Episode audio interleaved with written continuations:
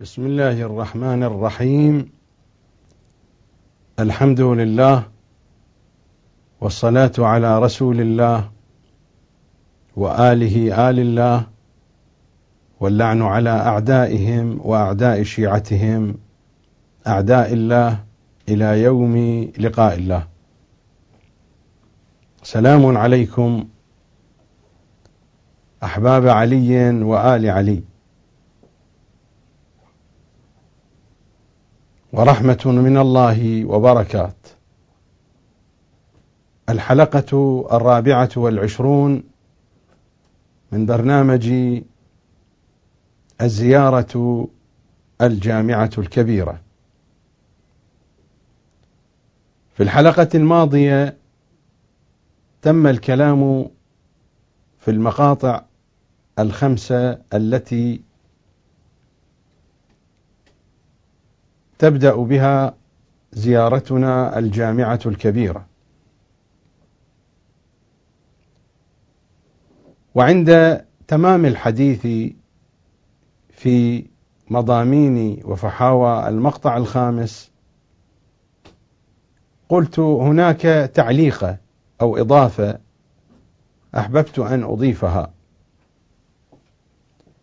لكن الوقت لم يكفي لتمام الحديث أتم حديثي الذي لم أكن قد أتممته في الحلقة الماضية وأستمر في بيان معاني الزيارة الجامعة الكبيرة. الكلام كان حول الآية الثالثة والتسعين من سورة المائدة.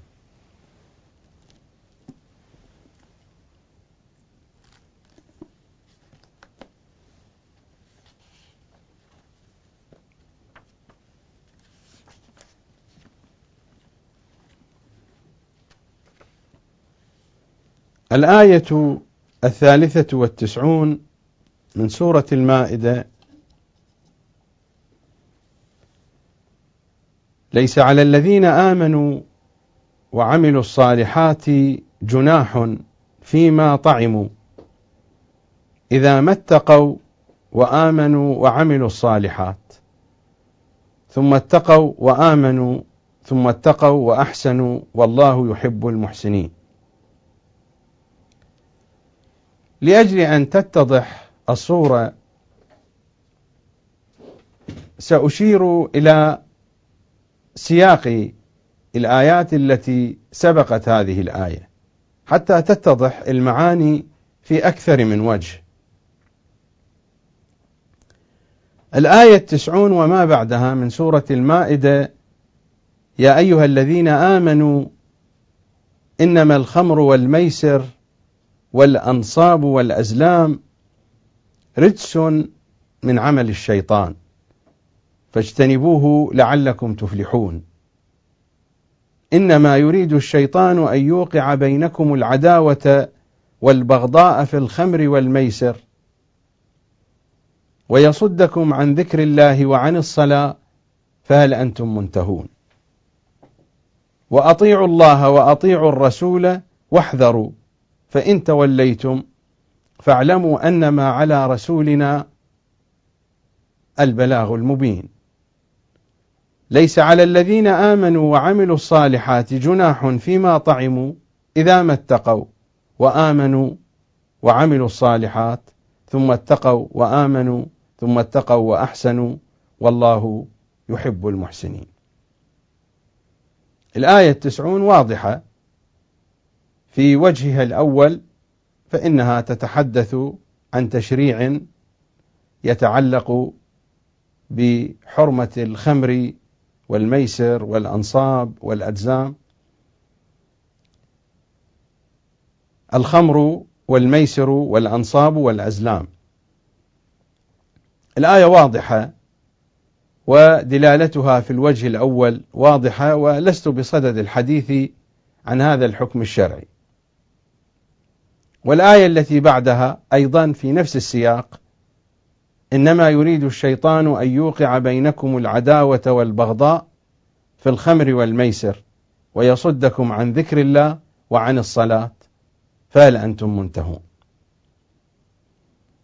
والآية التي بعدها تتحدث عن طاعة الله وطاعة رسوله وأطيعوا الله وأطيعوا الرسول واحذروا فإن توليتم فاعلموا أنما على رسولنا البلاغ المبين. ثم تأتي الآية ليس على الذين آمنوا وعملوا الصالحات جناح فيما طعموا. الكلام في الآية التسعين عن حرمة الخمر والميسر. والآية وصفت الخمر والميسر بأنه رجس من عمل الشيطان.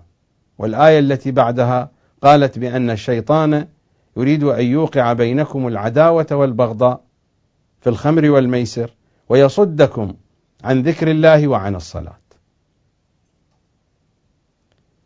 الآية الثالثة والتسعون ليس على الذين آمنوا وعملوا الصالحات جناح فيما طعموا.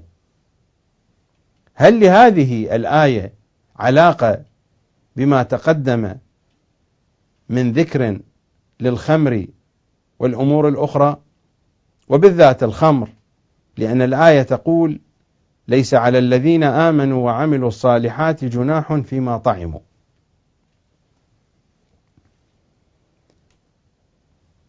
هناك حادثة حدثت في زمان عمر بن الخطاب. في رواياتنا هذا هو البرهان للسيد هاشم البحراني. وهذه الرواية ينقلها عن الشيخ الطوسي. عن عبد الله بن سنان قال قال أبو عبد الله صلوات الله عليه إمامنا الصادق الحد في الخمر أن يشرب منها قليلا أو كثيرا لا فرق في ذلك. سواء شرب الشارب قليلا من الخمر أو كثيرا وجب عليه الحد. الحد في الخمر أن يشرب منها قليلا أو كثيرا. قال ثم قال أتي عمر بقدامة ابن مضعون وقد شرب الخمر وقامت عليه البينة. قامت البينة على قدامة ابن مضعون. فسأل عليا عليه السلام. في ذلك عمر سأل عليا. فأمره أن يضربه ثمانين وهو حد شرب الخمر. فقال قدامة يا أمير المؤمنين ليس علي حد. أنا من أهل هذه الآية ليس على الذين آمنوا وعملوا الصالحات جناح فيما طعموا. يعني تأول كتاب الله بأن هذه الآية ليس على الذين آمنوا وعملوا الصالحات جناح فيما طعموا إذا ما اتقوا وآمنوا وعملوا الصالحات. يعني إذا ما اتقوا وآمنوا وعملوا الصالحات فليس عليهم جناح. الجناح الإثم فيما طعموا من الخمر لأنهم يتقون ويؤمنون ويعملون الصالحات فيتجنبون المضرة الموجودة في الخمر وهو أن الخمر يصدهم عن ذكر الله وعن الصلاة. وأن الخمر يوقعهم في العداوة والبغضاء. فتأول هذه الآية. وهذا هو الجيل الأول. هؤلاء الذين عاشوا في الصدر الأول.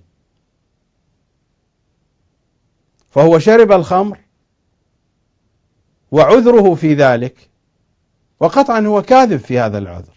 لكنه يعتذر بهذا العذر. بأنه من أهل هذه الآية. ليس على الذين آمنوا وعملوا الصالحات جناح فيما طعموا إذا ما اتقوا وآمنوا وعملوا الصالحات. باعتبار أن هذه الآية جاءت في سياق الآيات السابقة التي تحدثت عن الخمر وعن الميسر والأمور الأخرى. قال فقال علي عليه السلام لست من أهلها. أنت لست من أهل هذه الآية. إن طعام أهلها لهم حلال. هذه الآية تتحدث عن الطعام الحلال. لا تتحدث عن الطعام الحرام. عن شيء تطعمه سواء كان يؤكل أو يشرب. لست من أهلها. إن طعام أهلها لهم حلال. ليس يأكلون ولا يشربون إلا ما أحل الله لهم. ثم قال علي عليه السلام إن شارب الخمر لاحظوا هذه النكتة الدقيقة إن شارب الخمر إذا شرب لم يدري ما يأكل ولا ما يشرب. لربما بعد أن يشرب الخمر أيضا يأكل ويشرب الحرام.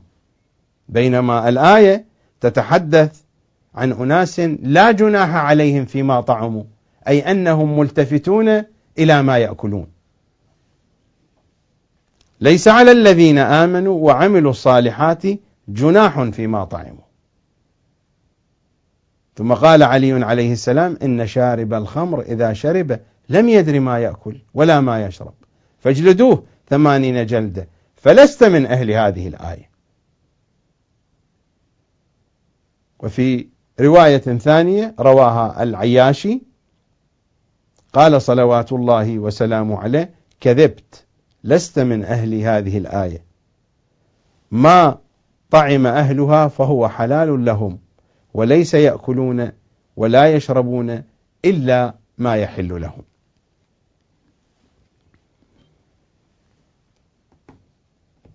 النكتة دقيقة جدا التي أشار إليها سيد الأوصياء بأن الآية تتحدث عن أناس لا يطعمون إلا الحلال. فهذا قدامة ابن مضعون قال أنا من أهل هذه الآية باعتبار هو من الصدر الأول من المسلمين. قال له كذبت لأن شارب الخمر لا يدري ماذا يشرب وماذا يأكل. بينما الآية تتحدث عن أناس آمنوا وعملوا الصالحات فليس عليهم جناح فيما طعموا إذا ما اتقوا وآمنوا وعملوا الصالحات. هذا الكلام أنا أشرت إليه حتى لا يقع سؤال بأن الآيات المتقدمة في سياق شرب الخمر والأمور الأخرى. القرآن يجري مجرى الشمس والقمر وآيات الكتاب لها مطالع ومجاري. الخمر والميسر في الوجه الأول من وجوه الآية هو الخمر الشراب المسكر المحرم. ولكن هناك وجوه للآية. الخمر والميسر والأنصاب هي أسماء لأعداء أهل البيت وهذا المعنى ذكرته رواياتهم. في مطلع من مطالع الآية هذه الأسماء عناوين لأعداء أهل البيت. ولذلك الإشارة واضحة في الآية الثانية ويصدكم عن ذكر الله وعن الصلاة. الصلاة هي أعلى مراتب الذكر الذكر اللفظي والقلبي. أعلى مراتب الذكر إذ عبر عنها بأنها معراج المؤمنين. أعلى مراتب الذكر الصلاة أفضل مراتب الذكر الصلاة. الصلاة ذكر لفظي وذكر قلبي وذكر حالي الصلاة وذكر عملي وفعلي. الإنسان في حال السجود هو يتلبس بالذكر اللفظي بهذا الذكر الذي يذكره بلسانه ويتلبس بالذكر العملي وهو في حال السجود والتذلل والخضوع بين يدي الله سبحانه وتعالى ويتلبس بالذكر القلبي إذ المفروض أن المصلي في حال سجوده وفي حال ذكره متوجه بقلبه إلى الله. الصلاة الجامع الكامل لمراتب الذكر فهي ذكر عملي وذكر قولي لفظي وذكر قلبي. ومع ذلك قالت الآية ويصدكم عن ذكر الله وعن الصلاة.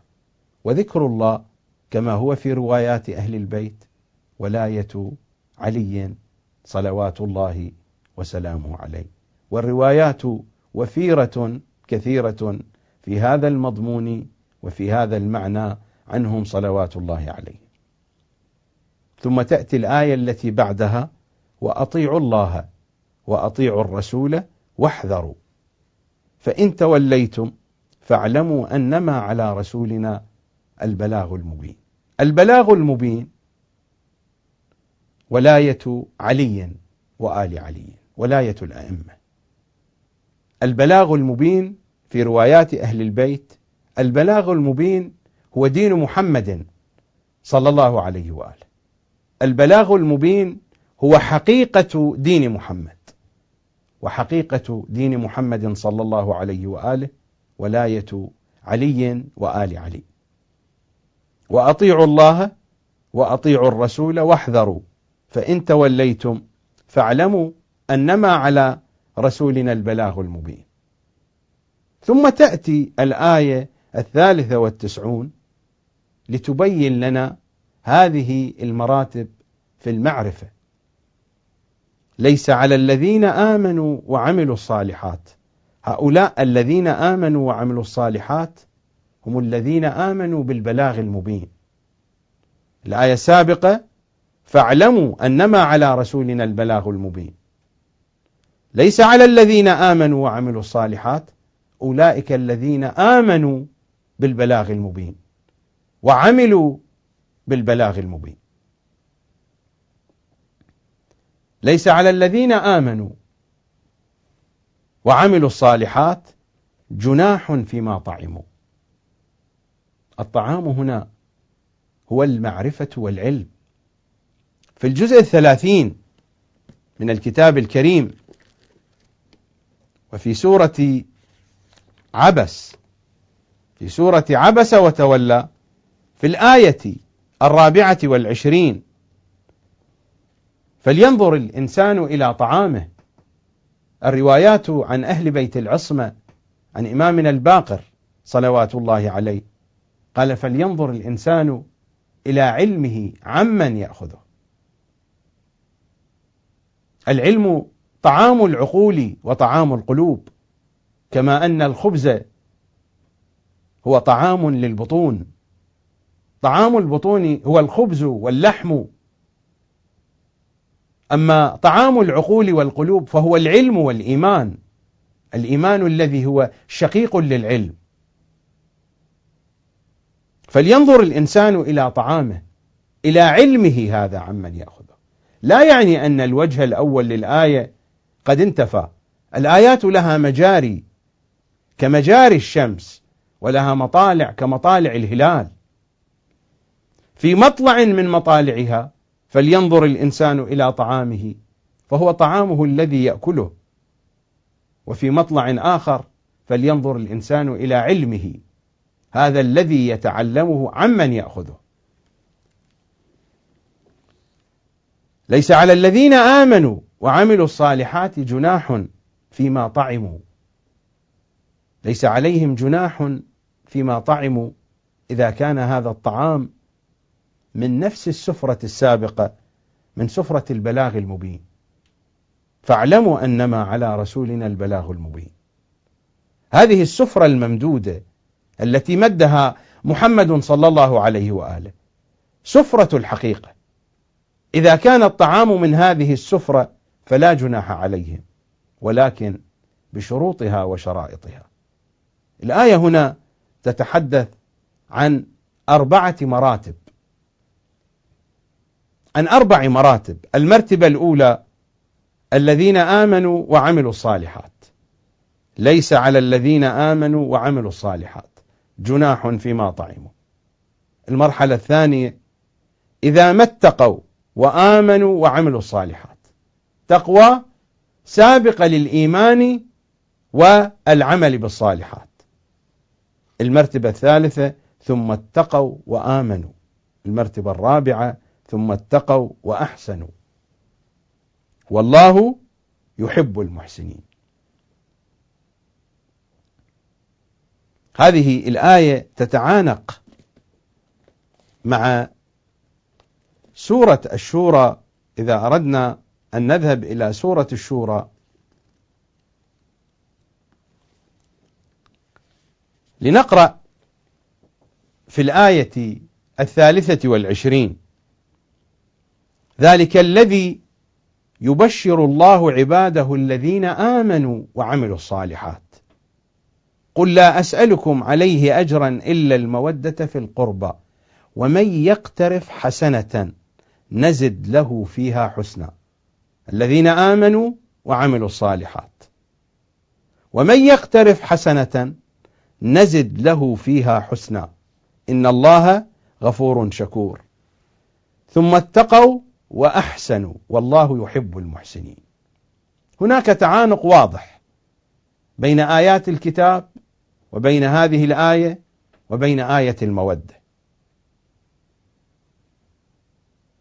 فهنا في هذه الآية الكريمة أربع مراتب لكل مرتبة خصوصيتها. سأتحدث عن هذه المراتب بشكل موجز. وفي الحلقة الماضية هذا التعبير ورد أيضا في سورة الحديد. في سورة الحديد في الآية الثامنة والعشرين يا أيها الذين آمنوا اتقوا الله وآمنوا برسوله. هذا إيمان بعد الإيمان وبعد التقوى. يا أيها الذين آمنوا اتقوا الله وآمنوا برسوله. يؤتكم كفلين من رحمته ويجعل لكم نورا تمشون به. يجعل لكم نورا تمشون به متى؟ بعد الإيمان برسول الله بعد التقوى وبعد الإيمان. يا أيها الذين آمنوا اتقوا الله وآمنوا برسوله. ما هي النتيجة؟ يجعل لكم نورا تمشون به ويغفر لكم.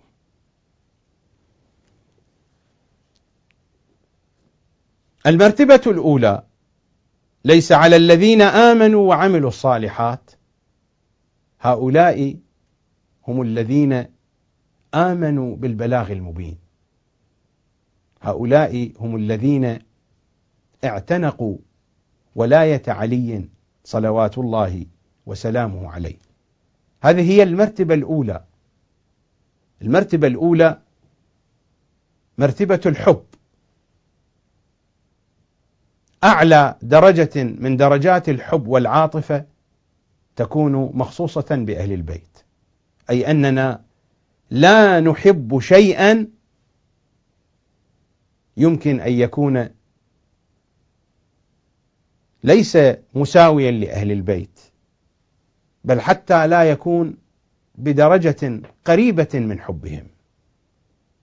فضلا عن أن يكون حب غير أهل البيت أشد من حب أهل البيت. إذا كان حب غير أهل البيت في قلوبنا أشد من حب أهل البيت فذلك هو الكفر البواح. وإذا كان حب غير أهل البيت مساويا لحبنا لأهل البيت فذلك هو الشرك البين الشرك الجلي وإذا كان حب غير أهل البيت مقاربا لحب أهل البيت فذلك هو التقصير. حب أهل البيت له خصوصية. حبنا لأهل البيت لا يوازيه حب وهذه أول درجات الإيمان. هذه هي المرتبة الأولى. ليس على الذين آمنوا وعملوا الصالحات.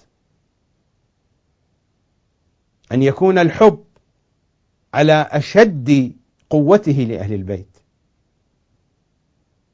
وأن تكون العقيدة واضحة بالوفاء بعهد الإمامة وبعقد البيعة لعلي وآل علي وبنحو أخص لإمام زماننا. فالعقد الأول الأوضح في أعناقنا هو للحجة بن الحسن. صلوات الله وسلامه عليه. حب لا مثيل له وعزم وعقد ونية قاطعة على الوفاء بالعقود والعهود لإمام زماننا. ومحاولة بقدر ما نتمكن أن نسعى لأن نتمثل الولاية والبراءة في حياتنا اليومية بقدر ما نتمكن. وأن نتمسك بتعاليمهم وأحكامهم وتكاليفهم وآدابهم وأعرافهم وأخلاقهم وذوقهم بقدر ما نتمكن. هذه هي المرتبة الأولى الذين آمنوا وعملوا الصالحات. حينئذ تقترب قلوبنا وأرواحنا شيئا فشيئا من حظيرة القدس.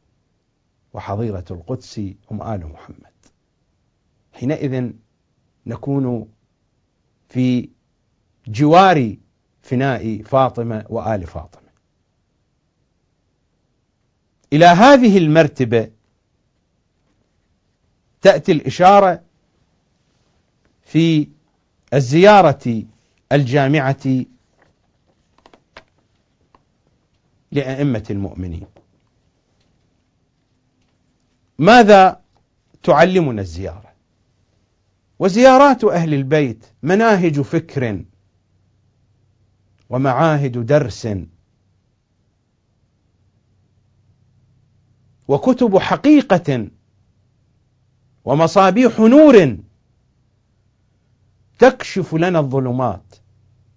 ماذا نخاطبهم في الزيارة الجامعة لأئمة المؤمنين؟ غير الزيارة الجامعة الكبيرة. موجودة في المفاتيح. فنحن نشهد الله أنا قد شاركنا أولياءكم وأنصاركم المتقدمين في إراقة دماء الناكثين والقاسطين والمارقين وقتلة أبي عبد الله سيدي شباب أهل الجنة عليه السلام. يوم كربلاء.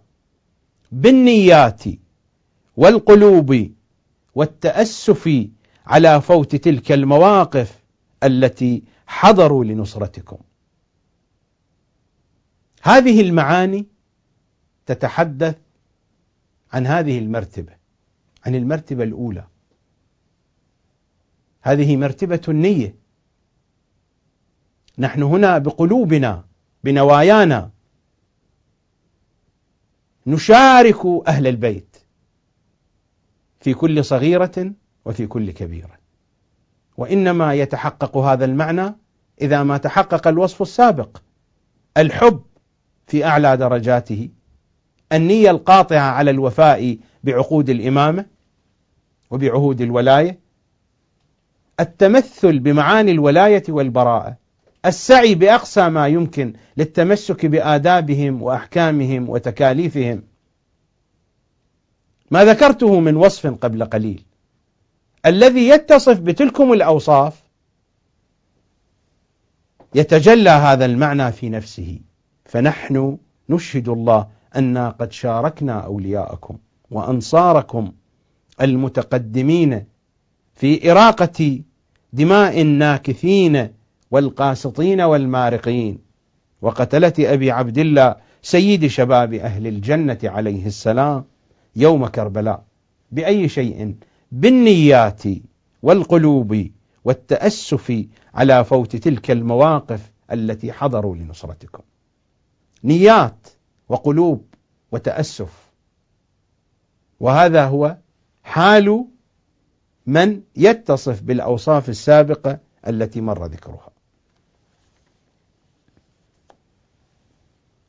ثم تأتي الآية الكريمة فتقول ليس على الذين آمنوا وعملوا الصالحات جناح فيما طعموا.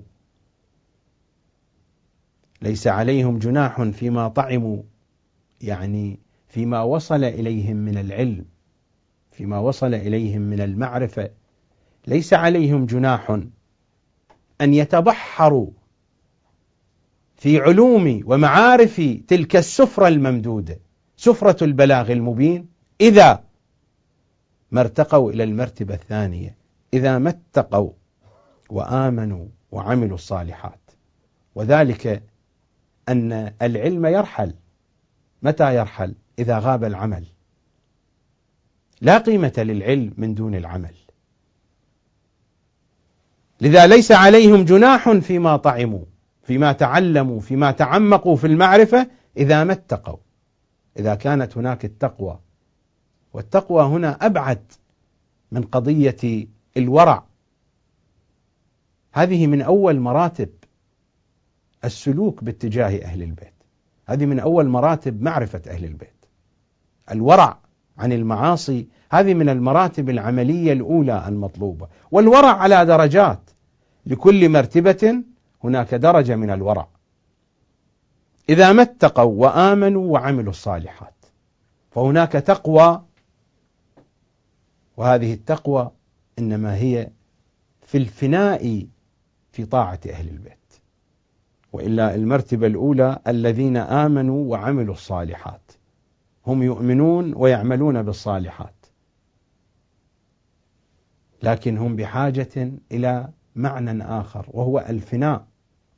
أن تفنى النفوس في دائرة أهل البيت. إذا ما اتقوا وآمنوا وعملوا الصالحات حينئذ الإيمان يتخذ شكلا آخر والصالحات تتخذ شكلا آخر. وحسنات الأبرار سيئات المقربين. هذا المعنى يمكن أن نستشفه في زيارة إمام زماننا صلوات الله وسلامه عليه. حين تتحول النية إلى استعداد وتضحية حقيقية كاملة. عبارات الزيارة تتحدث عن هذا المعنى. ونحن نخاطب إمام زماننا في زيارة من زياراته الشريفة. في المفاتيح أيضا. فلو تطاولت الدهور يا بقية الله.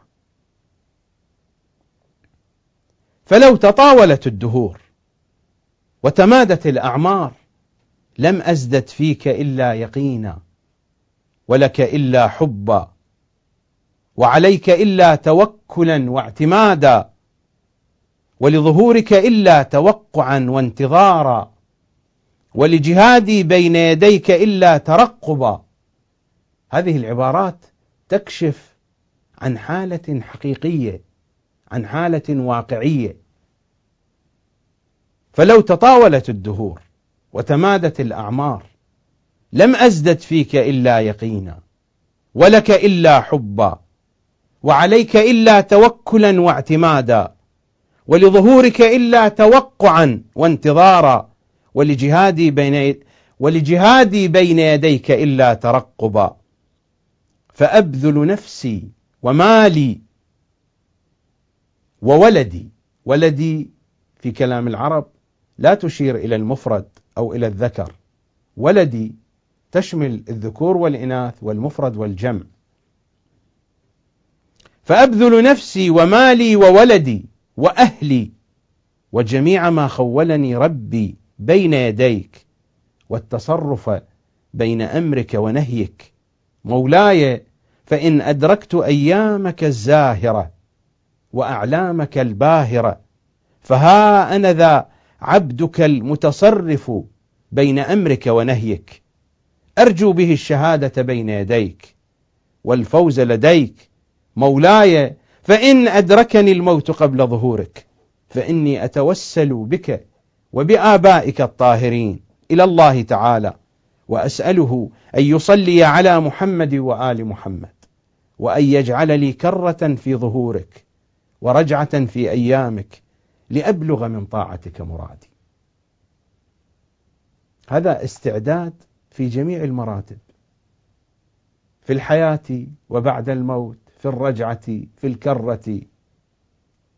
والكلمات نسجت نسيجا بنحو من القوة والإيقاع الذي يتحدث عن شيء هو أبعد من النية عن شيء يتجسد في حياة الإنسان.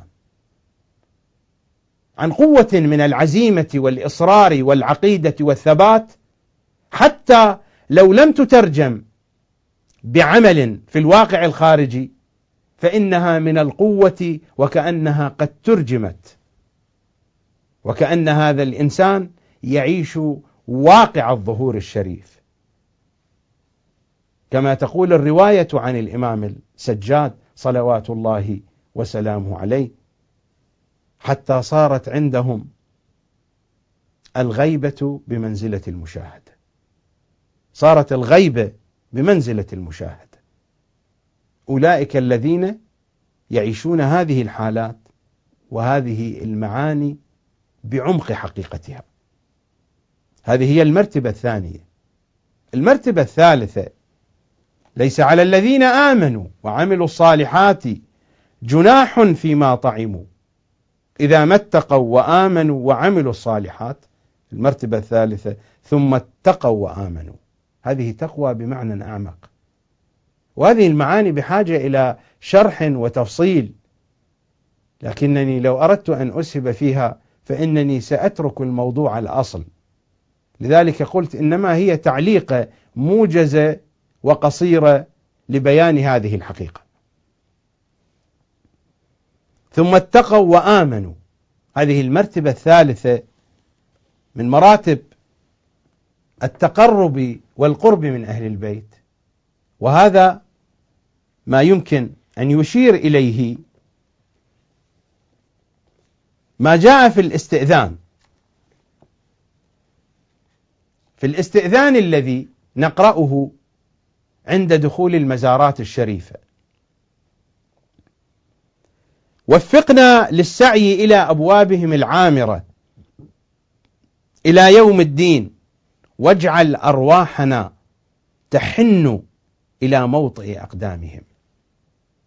واجعل أرواحنا تحن هذه الأرواح تعيش حالة الحنين إلى موطئ أقدامهم ونفوسنا تهوي النظر إلى مجالسهم وعرصاتهم حتى كأننا نخاطبهم في حضور أشخاصهم.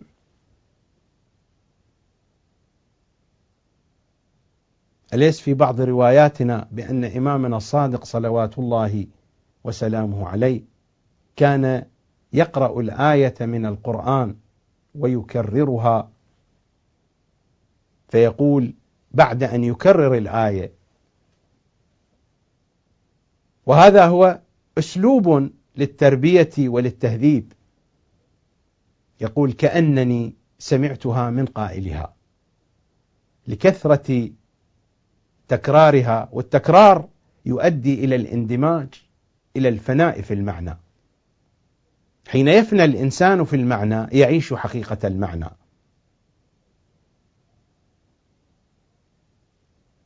وفقنا للسعي إلى أبوابهم العامرة إلى يوم الدين واجعل أرواحنا تحن إلى موطئ أقدامهم ونفوسنا تهوي النظر إلى مجالسهم وعرصاتهم حتى كأننا نخاطبهم في حضور أشخاصهم.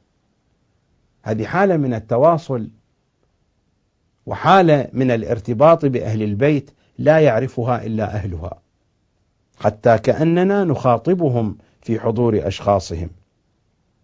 ثم يقول الاستئذان اللهم فأذن لنا بدخول هذه العرصات التي استعبدت بزيارتها أهل الأراضين والسماوات وأرسل دموعنا بخشوع المهابة وذلل جوارحنا بذل العبودية.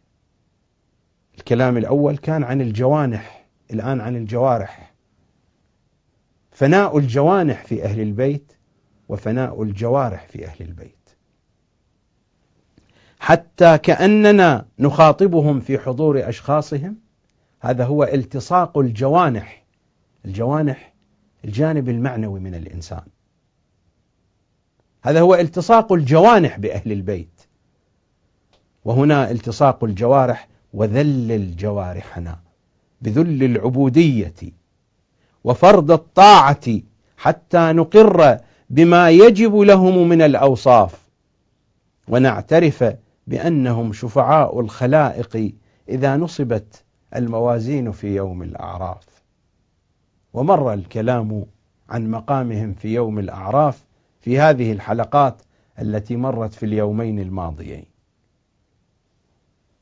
هذه المنزلة الثالثة منزلة فناء الجوانح والجوارح.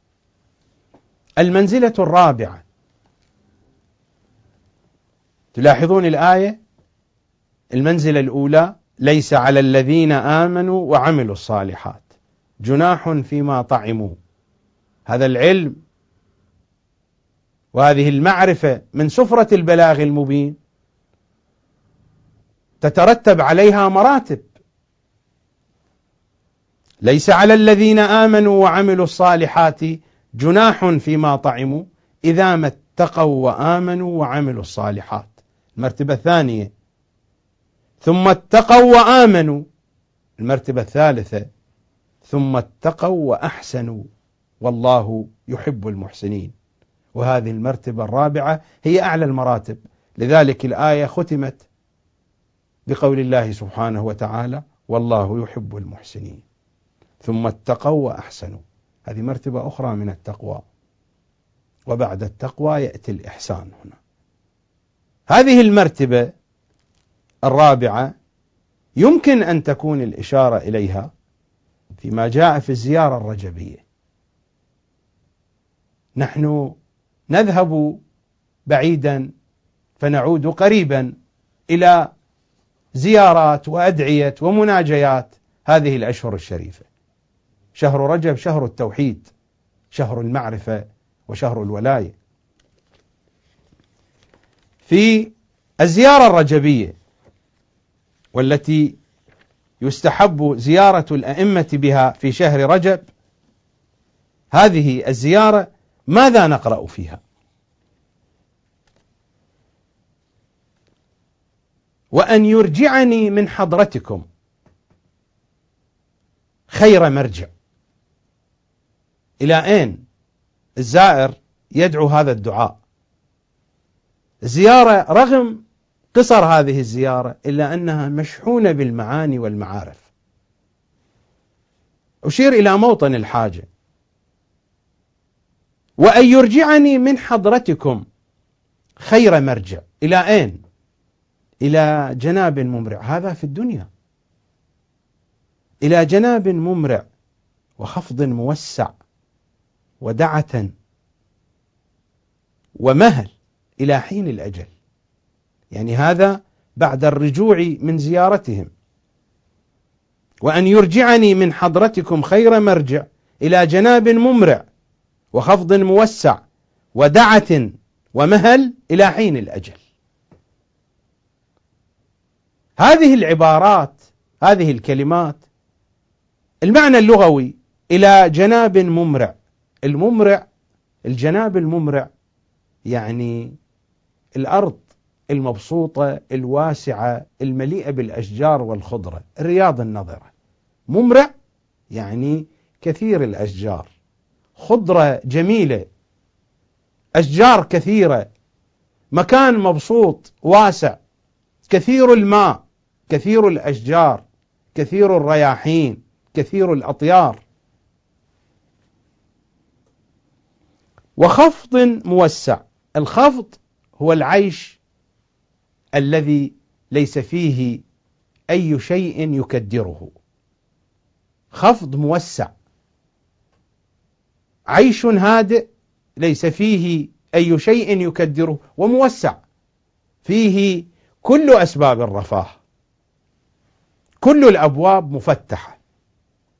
ودعة ومهل. الدعة هي الراحة والطمأنينة والسلامة. والمهل هو السكينة. هذه المعاني قد يفهمها من يريد أن يفهمها بالحديث عن الحياة المادية. هذه العبارات تشير إلى حياة معنوية في أرقى معانيها مع أهل البيت. إلى جناب ممرع هذا الجناب الممرع هذا جناب أهل البيت الحياة المعنوية العلقة مع أهل البيت هذه المرتبة الرابعة. اتقوا وأحسنوا والله يحب المحسنين كما في الآية التي تلوتها أكثر من مرة على مسامعكم. لو نستمر في قراءة الزيارة وخير مصير ومحل في النعيم الأزل. النعيم الأزل أعلى مراتب النعيم الأزل هو القرب من أهل البيت وليس هو الطعام والشراب. لذلك هذه المعاني الموجودة هنا تتحدث عن أحناء وأصناف العلاقة مع أهل البيت. وخير مصير ومحل في النعيم الأزل والعيش المقتبل ودوام الأكل وشرب الرحيق والسلسل. السلسل هو السلسبيل هو الشراب النقي الصافي الذي لا يقاوم الإنسان عذوبته وعل ونهل. العل هو الشربة الأولى والشربة الأولى لها طعم. إذا كان الإنسان عطشانا. والنهل هي الشربة الثانية. الشربة الثانية بعد أن ارتوى ووجد الطيب في هذا الشراب فيريد أن يشرب لطيبه لا لعطشه. هناك عل وهناك نهل. لا سأم منه ولا ملل. ورحمة الله وبركاته وتحياته عليكم. حتى العود إلى حضرتكم.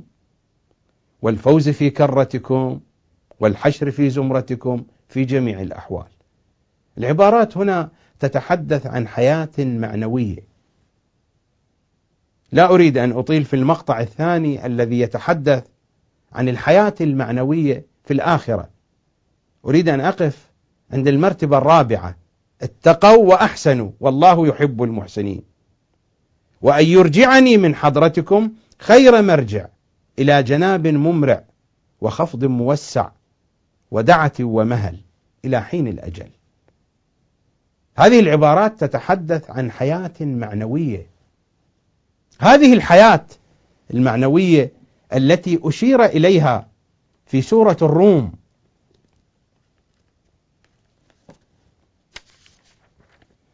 في سورة الروم الآية السابعة الآية السادسة ولكن أكثر الناس لا يعلمون. ماذا لا يعلمون؟ أي شيء؟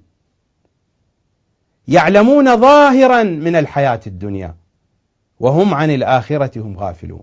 هذه الآخرة ليست الآخرة القيامة. هذه الآخرة في مقابل الظاهر من الحياة الدنيا. هناك ظاهر في الحياة الدنيا وهناك باطن هناك شيء آخر. يعلمون ظاهرا من الحياة الدنيا. إذا أين الباطن؟ وهم عن الآخرة هم غافلون. هذا المعنى الذي نخاطبهم في زياراتهم. إني مؤمن بظاهركم وباطنكم. هناك العلاقة مع الظاهر وهناك العلاقة مع الباطن. يعلمون ظاهرا من الحياة الدنيا. وهم عن الآخرة هم غافلون. عن الوجه الآخر في هذه الحياة. الوجه الآخر في هذه الحياة الذي تتحدث عنه هذه الزيارة الرجبية. وأن يرجعني من حضرتكم خير مرجع إلى جناب ممرع وخفض موسع ودعة ومهل. السكون والطمأنينة والهدوء. لا في أحناء الحياة التي تمتلئ بالمشاكل والاضطرابات وبالجوع وبالفقر في بعض الأحيان. الإنسان يشبع في وقت ويجوع في وقت آخر ويغنى في وقت ويفتقر في وقت آخر ويربح في وقت ويخسر ويتمتع بالصحة والعافية ويصيبه المرض ويكون جميلا وسيما فيعرض له عارض فيكون قبيحا. ويأخذه الغرور بشبابه ثم يأتي الشيب وتأتي الشيخوخة بآلامها وأمراضها وعجزها وعيوبها.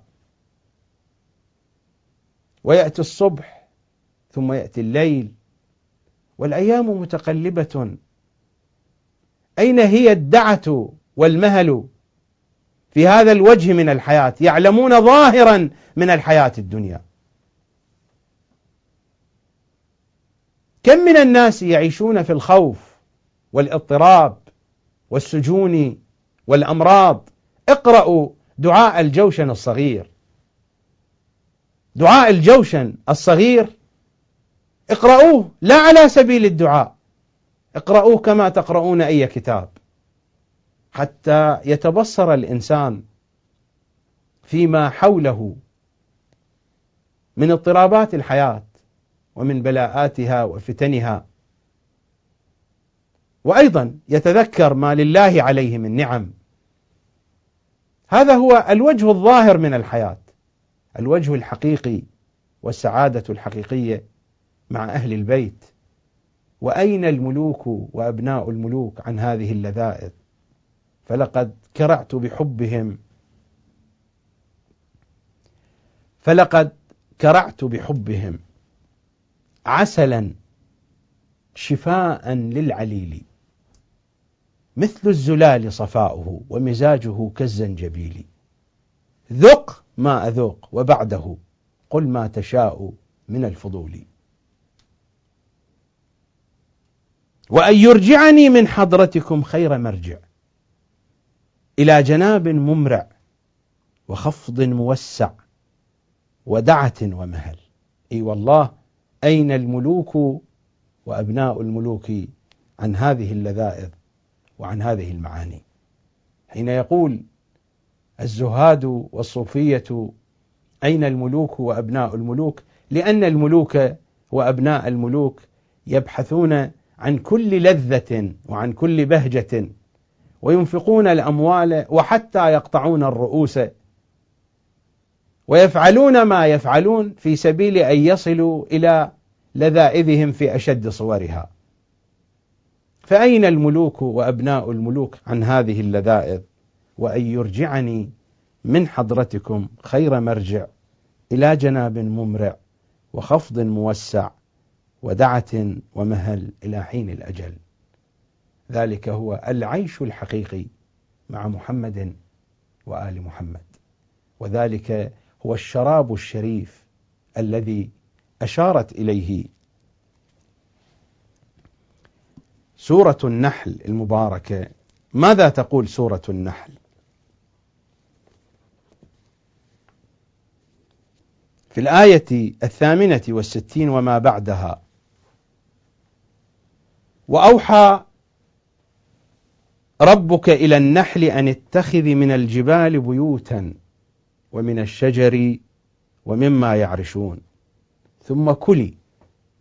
من كل الثمرات فاسلكي سبل ربك ذللا. يخرج من بطونها شراب مختلف ألوانه فيه شفاء للناس. إن في ذلك لآية لقوم يتفكرون. هذا هو الشراب الذي فيه شفاء القلوب. وفيه شفاء الحياة. هذا هو الشراب المحمدي العلوي الفاطمي الحسني الحسيني المهدوي. شراب مختلف ألوانه فيه شفاء للناس. والزيارة هنا الرجبية ماذا تقول؟ وخير مصير ومحل في النعيم الأزل والعيش المقتبل ودوام الأكل وشرب الرحيق والرحيق هو العسل. الرحيق هو المادة التي يتكون منها العسل. النحلة ماذا تأخذ من الزهرة ألا تأخذ رحيقها؟ المادة التي تأخذها النحلة من الزهرة تسمى برحيق الزهرة الرحيق هو جوهر العسل. وخير مصير ومحل في النعيم الأزل والعيش المقتبل ودوام الأكل وشرب الرحيق والسلسل. شراب مختلف ألوانه فيه شفاء للناس إن في ذلك لآية لقوم يتفكرون. ماذا تقول روايات أهل البيت وأحاديث أهل البيت؟ ونحن كما قلت سابقا من الكتاب إلى العترة ومن العترة إلى الكتاب. ولا جاء ذلك اليوم الذي نخرج فيه من الكتاب فلا نذهب إلى العترة أو نخرج من العترة فلا نذهب إلى الكتاب. لا جاء ذلك اليوم ولا أرانا الله ذلك اليوم في حياتنا. وفي حياة كل محب من محبي علي وآل علي. لأننا حين نخرج من الكتاب فنذهب إلى غير العترة فقد ذهبنا إلى تلك العيون الكدرة التي تقدمت الروايات عنها. وحين نخرج من العترة فلا نذهب إلى الكتاب فقد تهنا وقد ضل بنا الطريق. لأن محمدا الذي جاءنا بالحقيقة وفرش لنا سفرة البلاغ المبين هو قد أودع فينا هذه الوديعة. أودع فينا الكتاب والعترة. وقال ما إن تمسكتم بهما فإنكم لن تضلوا بعدي أبدا. إذا أردنا أن نفي لمحمد بالعهود والمواثيق فأن لا نخرج من هذا الفناء من فناء الكتاب والعترة.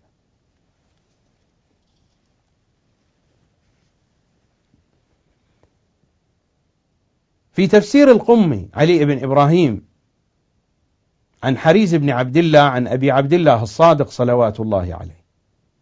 وأوحى ربك إلى النحل قال نحن النحل الذي أوحى الله إليها. أن اتخذي من الجبال بيوتا. أمرنا أن نتخذ من العرب شيعة. ومن الشجر يقول من العجم.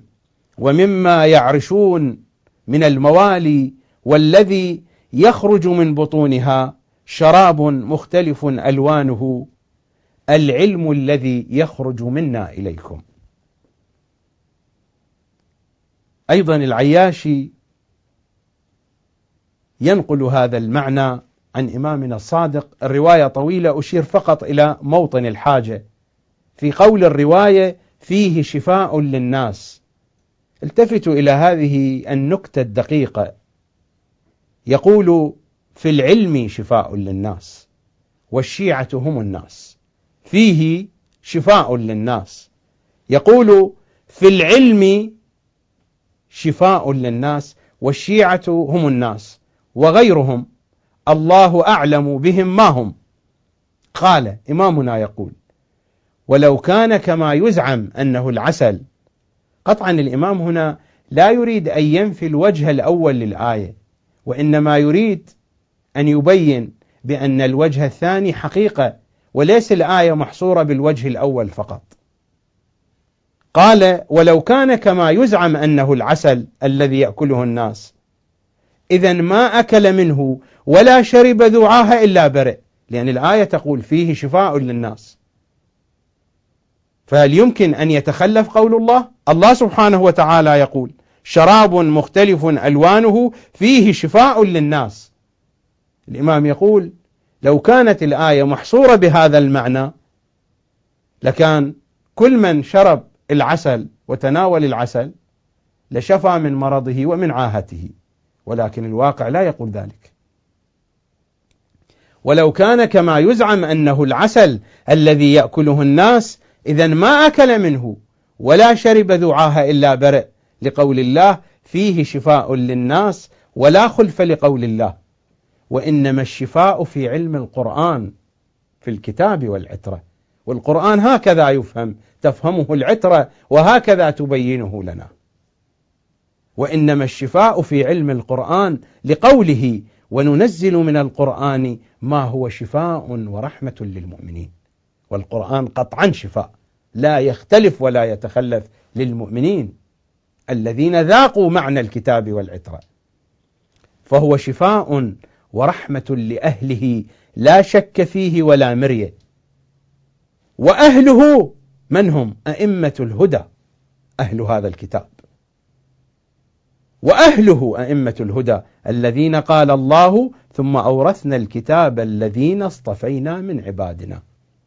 وهؤلاء هم الذين يخرج منهم هذا العسل الرحيق هذا العلم الحقيق. قال فيه شفاء للناس قال في العلم شفاء للناس والشيعة هم الناس. ولقد كرعت بحبهم كما يقول الشاعر عسلا شفاء للعليل. مثل الزلال صفاؤه ومزاجه كالزنجبيل. شراب مختلف ألوانه. فيه شفاء للناس. إن في ذلك لآية لقوم يتفكرون.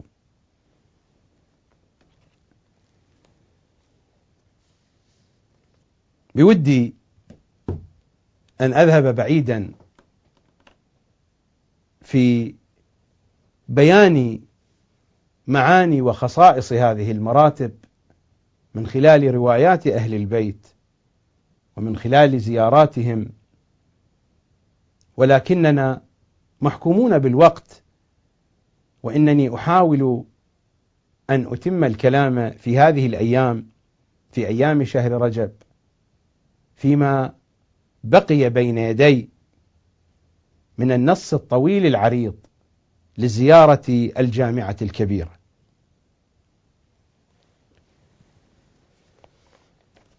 أسأله تعالى أن يوفقني لخدمتكم في وقت آخر لأتحدث عن خصائص منهج السلوك باتجاه أهل البيت.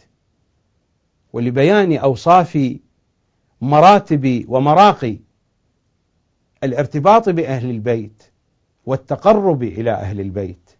صلوات الله وسلامه عليهم أجمعين. كل ذلك من قرآنهم ومن حديثهم.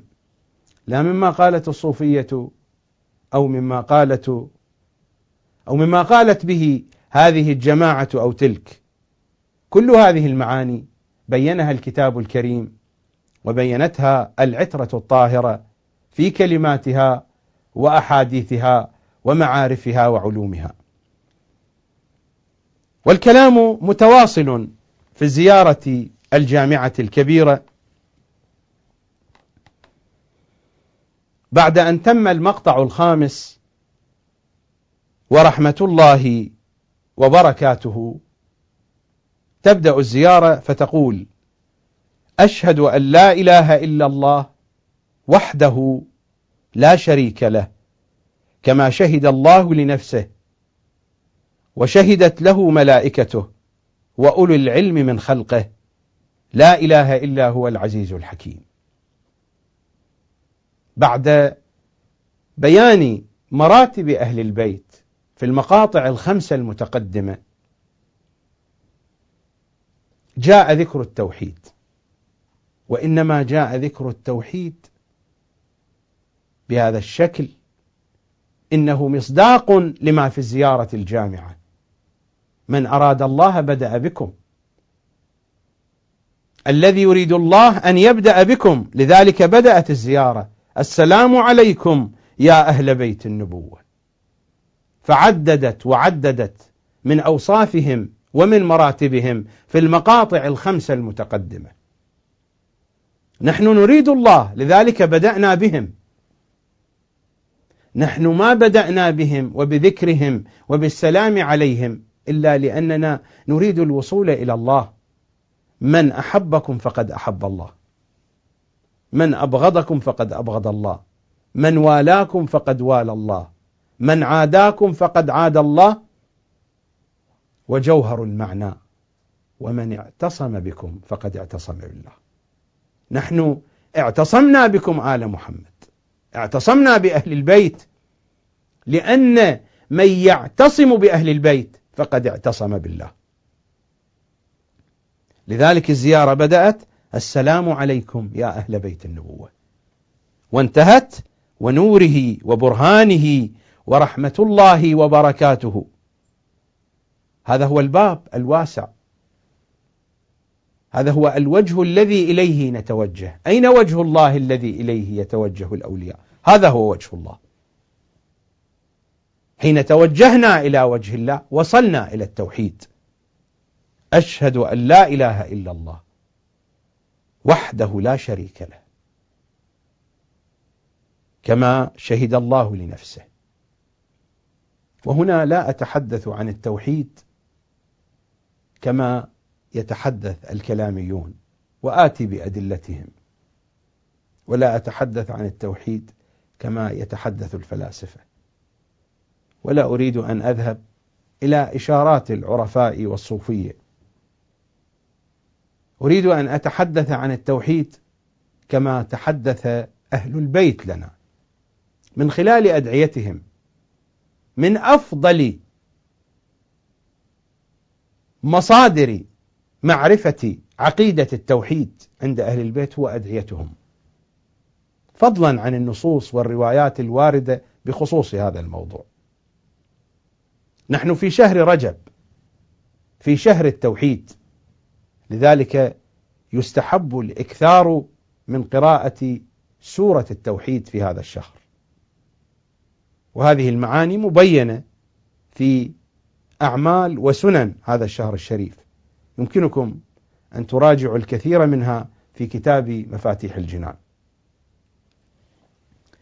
لنذهب إلى أدعية شهر رجب.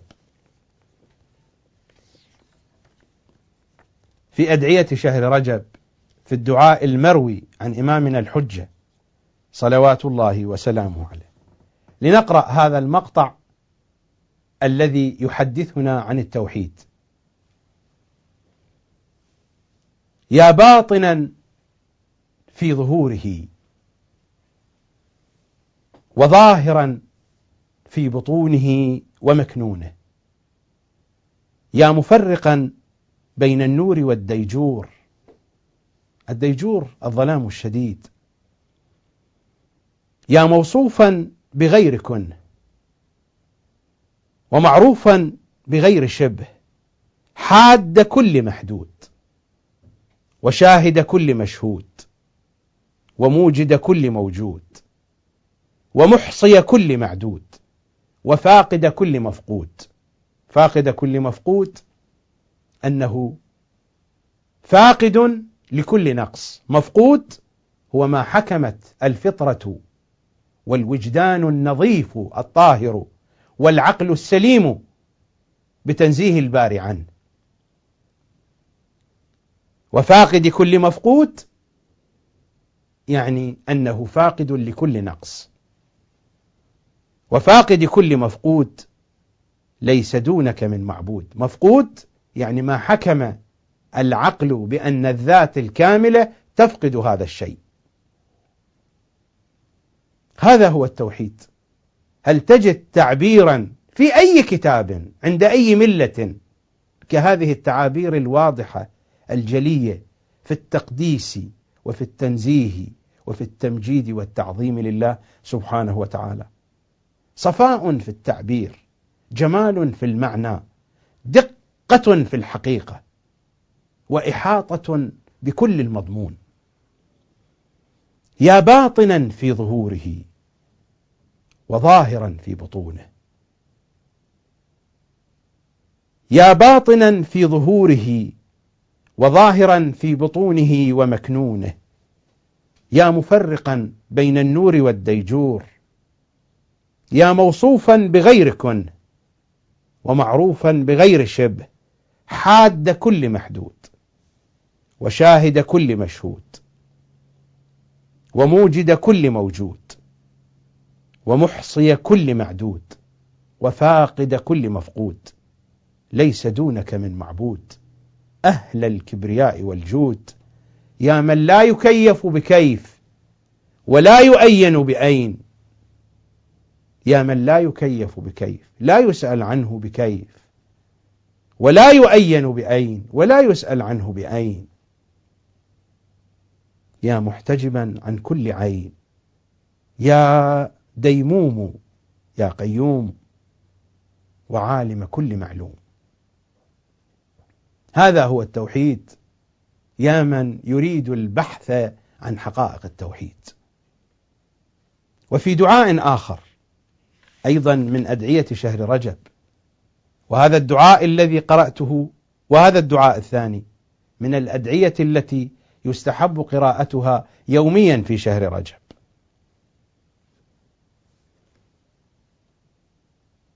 يا من لا ينعت بتمثيل الخطاب مع الله سبحانه وتعالى.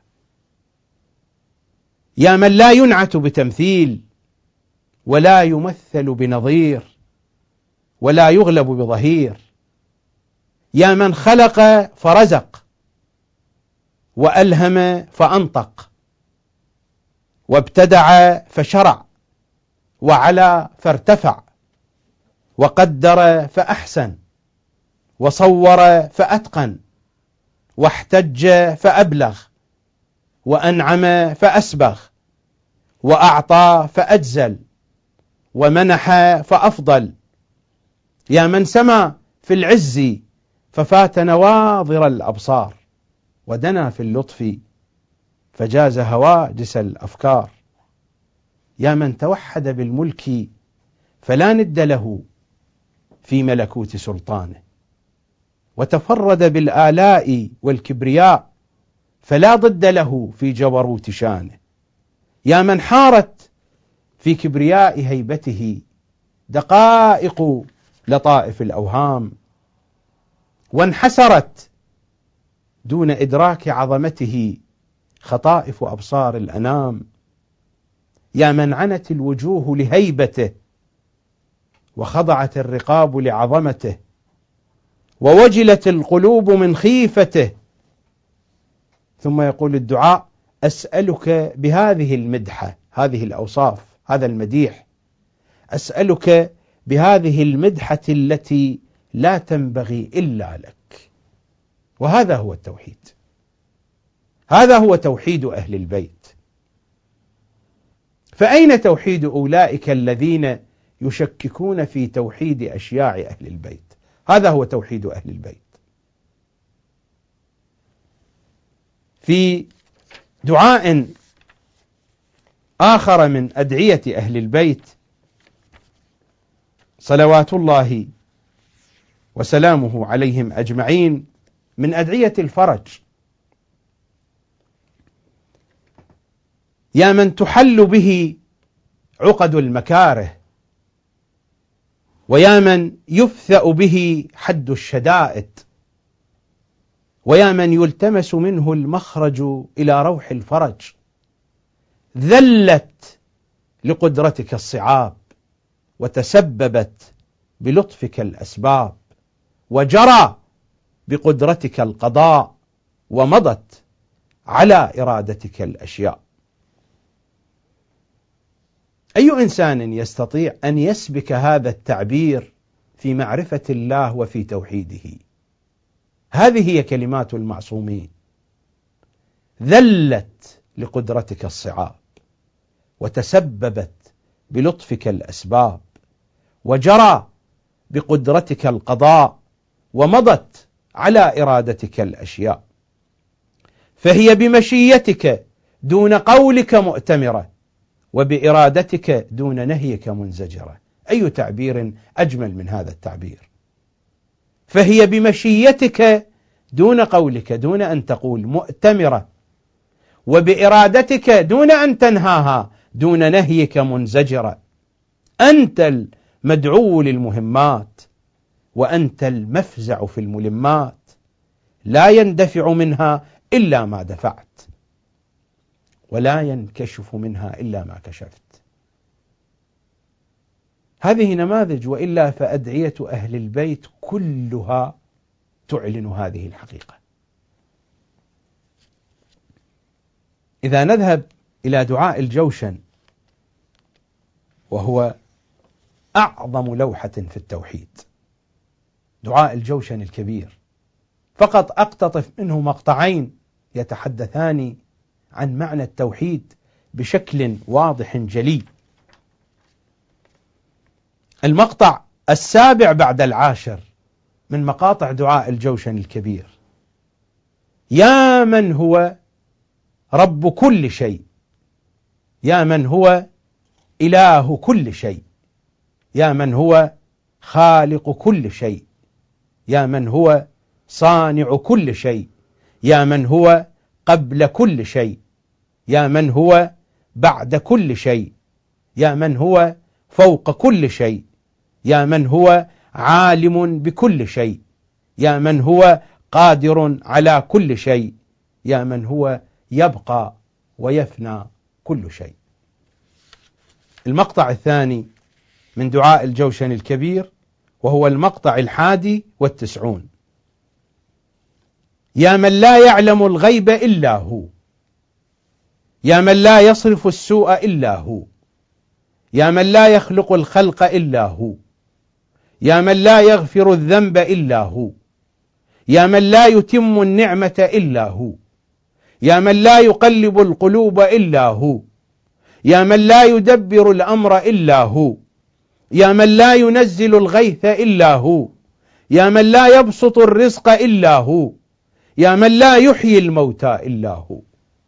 سبحانه. من هو هكذا لا هكذا غيره. هذا هو توحيدنا. ولو أردت أن أتتبع أدعية أهل البيت إنها تعطينا روح التوحيد. بعيدا عن أدلة المتكلمين وأدلة الفلاسفة فتلك لها بابها وساحتها وشأنها. التوحيد الحقيقي. هو هذا التوحيد. توحيد الوجدان توحيد الفطرة وتوحيد العقل الذي استنار بنور أهل البيت. هذا هو التوحيد. هذه هي صفحات من معاني التوحيد. حين نقرأ في زيارة الجامعة فنقول أشهد أن لا إله إلا الله وحده لا شريك له. فإننا نعتقد بكل هذه المعاني وبأكثر من هذه المعاني.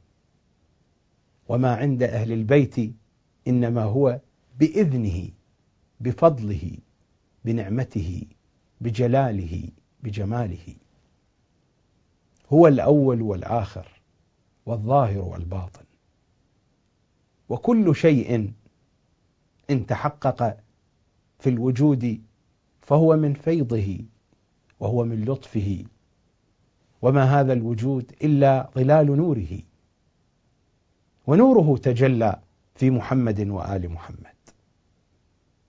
وما محمد وآل محمد إلا مظهر من مظاهره. هو المظهر الأتم الذي أظهره في وجوده وفي خلقه. أشهد أن لا إله إلا الله وحده لا شريك له. هذه شهادة لكنها على مراتب كما شهد الله لنفسه. كيف يشهد الله لنفسه؟ ما معنى أشهد؟ أشهد من الشهادة والشهادة تعني العلم والحضور. لذلك يقال فلان شاهد على القضية الكذائية لأنه كان حاضرا. ولما كان حاضرا كان ملتفتا بحواسه وبمداركه. لذلك هو عالم بالذي جرى فهو حاضر وعالم. حين أقول أشهد أي أنني أعلم وكذلك أقر بأن الله لا شريك له. بأنه لا إله إلا الله. كما شهد لنفسه كيف يشهد الله لنفسه؟ علمه بنفسه. علم الباري سبحانه وتعالى بنفسه هي هذه شهادته لنفسه. فهل نستطيع أن نتصور هذا المعنى؟ نحن لا نستطيع أن نتصور هذا المعنى لكننا نقر بذلك ونعتقد بذلك. كما علمنا هو سبحانه وتعالى عن طريق محمد وآل محمد. المعنى الموجود هنا أشهد أن لا إله إلا الله وحده لا شريك له كما شهد الله لنفسه وشهدت له ملائكته. أما ملائكته متى شهدت؟ شهدت الملائكة بعد أن تعلمت من محمد وآل محمد ومرت علينا الروايات. وأولو العلم من خلقه. أولو العلم من خلقه. المرتبة الأولى والأعلى هم محمد وآل محمد. يمكن أن ينطبق هذا الكلام على غيرهم بالمسامحة وبالتجوز لكن المعنى الحقيقي لا ينطبق إلا عليهم لأنهم هم أصحاب العلم الحقيقي. حتى لا ينطبق على الأنبياء فإن علم الأنبياء دون علمهم. بل لا توجد مقايسة بين علم محمد وآل محمد وبين علوم الأنبياء وهذا المعنى بينته روايات أهل البيت. صلوات الله وسلامه عليهم أجمعين. والقصة قصة موسى والخضر وهذا الطائر الذي غمس منقاره في البحر والخضر فسر هذا المعنى قال ما علمي وعلمك وعلم الأنبياء وعلم الخلق بجنب علم وصي محمد إلا كهذا الماء الذي أخذه هذا الطائر بمنقاره إلى هذا البحر. المعاني واضحة وكثيرة في روايات أهل البيت صلوات الله وسلامه عليهم أجمعين. أشهد أن لا إله إلا الله وحده لا شريك له كما شهد الله لنفسه وشهدت له ملائكته وأولي العلم من خلقه. هذا المعنى تقتبسه الزيارة من سورة آل عمران. الآية الثامنة بعد العاشرة شهد الله أنه لا إله إلا هو والملائكة وأولي العلم قائما بالقسط لا إله إلا هو العزيز الحكيم. وهذا هو التعانق بين الكتاب والعترة. فإن الكتاب ليس ببعيد عن العترة وإن العترة ليست ببعيدة عن الكتاب. هذا المضمون نفسه هو الموجود في الآية الثامنة بعد العاشرة من سورة آل عمران. شهد الله أنه لا إله إلا هو والملائكة وأولي العلم قائما بالقسط لا إله إلا هو العزيز الحكيم. أشهد أن لا إله إلا الله وحده لا شريك له كما شهد الله لنفسه وشهدت له ملائكته وأولي العلم من خلقه لا إله إلا هو العزيز الحكيم. هذا تأكيد على المعنى الذي تقدم لا إله إلا هو العزيز الحكيم. العزيز الحكيم. العزيز له معان عديدة. وأنا هنا لا أريد الحديث بالتفصيل عن الأسماء الحسنى.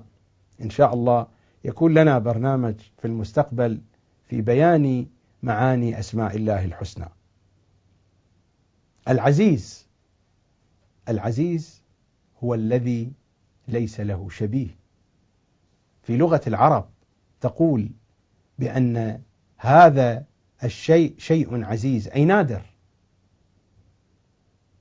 هذه الدرة درة عزيزة أي لا شبيه لها. درة يتيمة. الدرة اليتيمة الدرة العزيزة التي لا شبيه لها. العزيز الذي لا شبيه له. العزيز الذي يكون مفقودا لا يستطيع الإنسان أن يناله. وهو العزيز الحكيم هو العزيز المتعالي. الذات التي لا تستطيع العقول أن تصل إليها. مثل ما موجود في الحياة الدنيوية هناك أشياء عزيزة يصعب على الإنسان أن ينالها. الذات الإلهية عزيزة على العقول. العقول تعجز أن تصل إليها. والعزيز هو القادر على أن يفعل ما يشاء. العزيز هو القادر على أن يفعل ما يشاء. فعزيز القوم سيدهم وهو القادر على أن يأمر وأن ينهى وأن يفعل وأن يترك ما يريد. لا إله إلا هو العزيز الحكيم. وهذا الوصف العزيز والحكيم والحكيم هو العالم.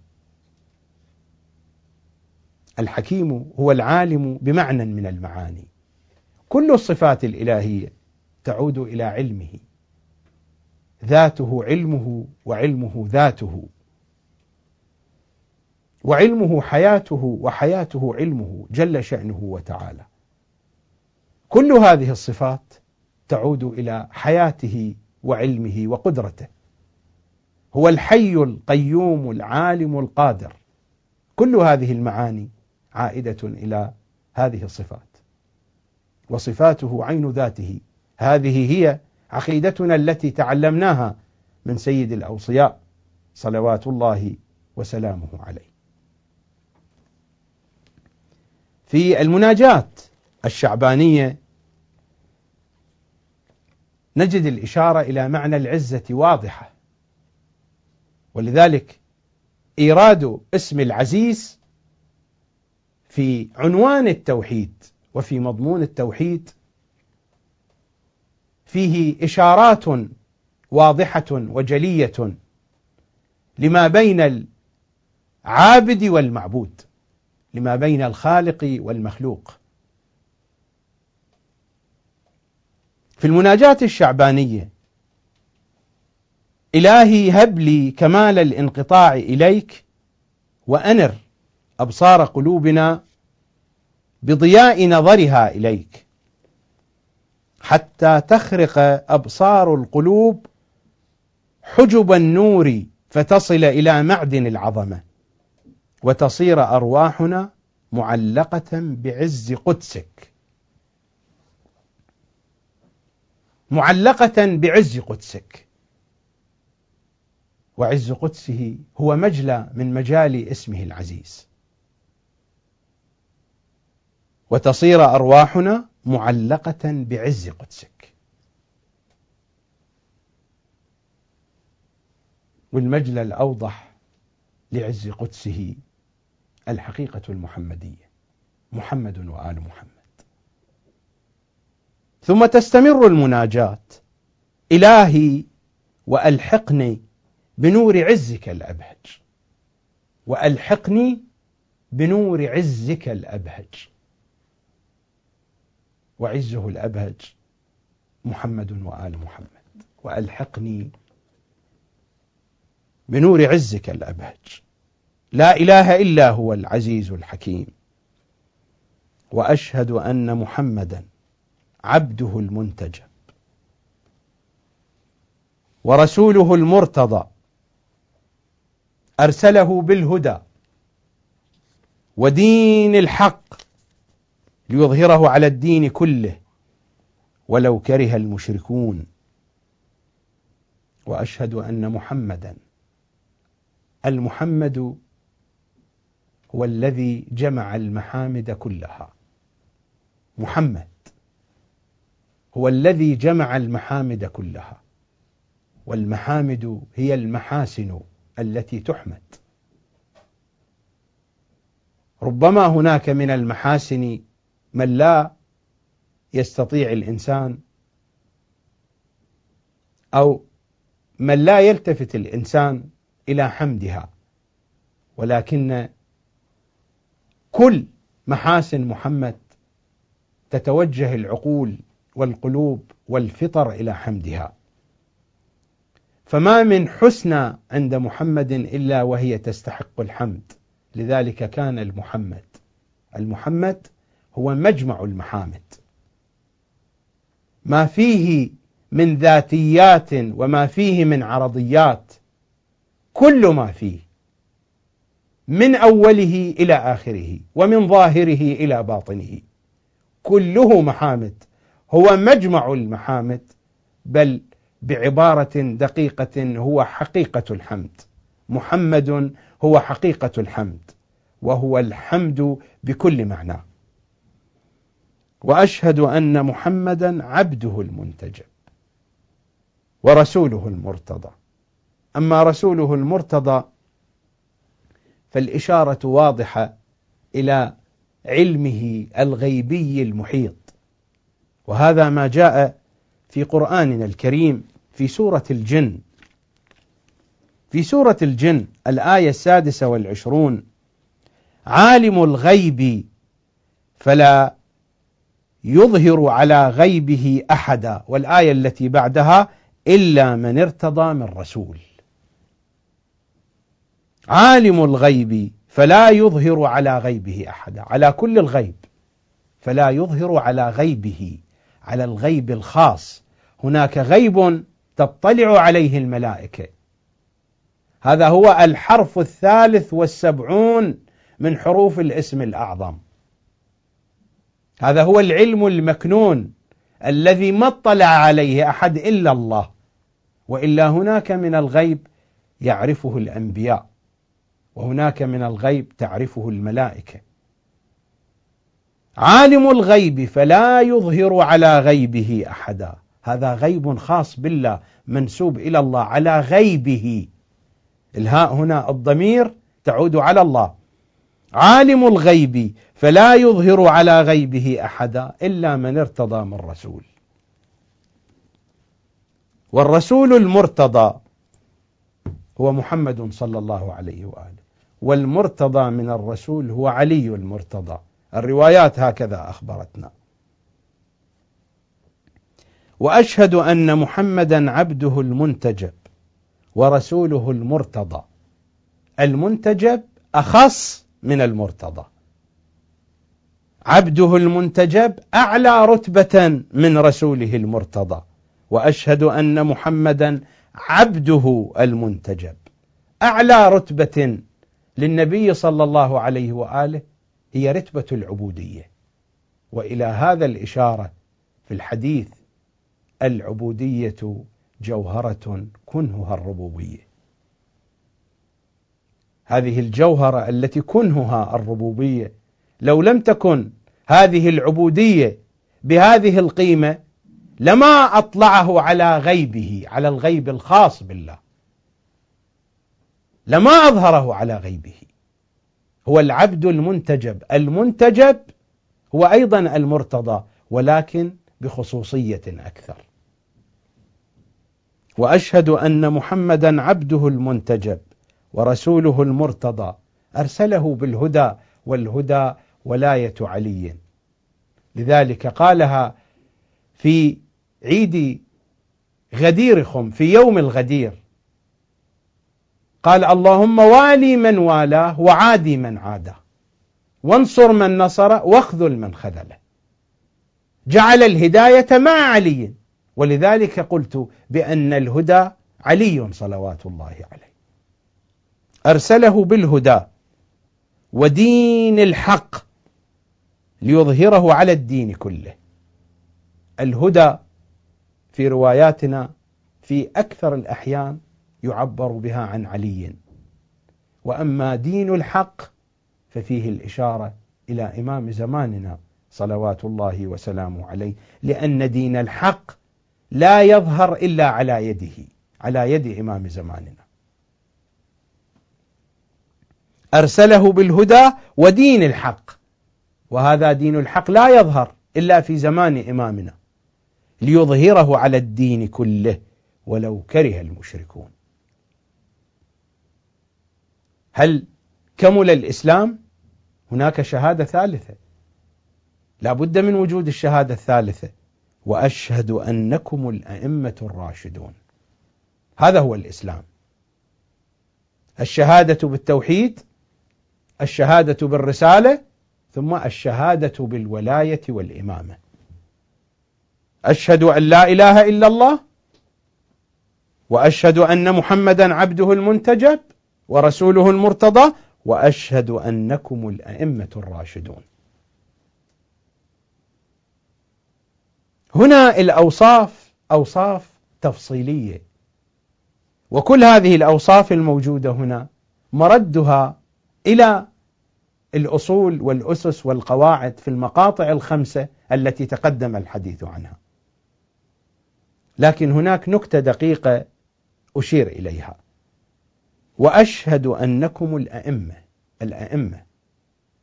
الأئمة هذا العنوان الجامع الأئمة جمع لإمام هذا عنوان جامع حين أقول إمام يعني هو مجمع الفضائل والكمالات الأئمة هذا العنوان الجامع. تبدأ الزيارة تفصل. من هم هؤلاء الأئمة؟ الراشدون المهديون المعصومون المكرمون المقربون المتقون الصادقون المصطفون المطيعون لله القوامون بأمره العاملون بإرادته الفائزون بكرامته. كم صفة هذه؟ احسبوها معي. الراشدون واحد. المهديون اثنان. المعصومون ثلاثة. المكرمون أربعة. المقربون خمسة. المتقون ستة. الصادقون سبعة. المصطفون ثمانية.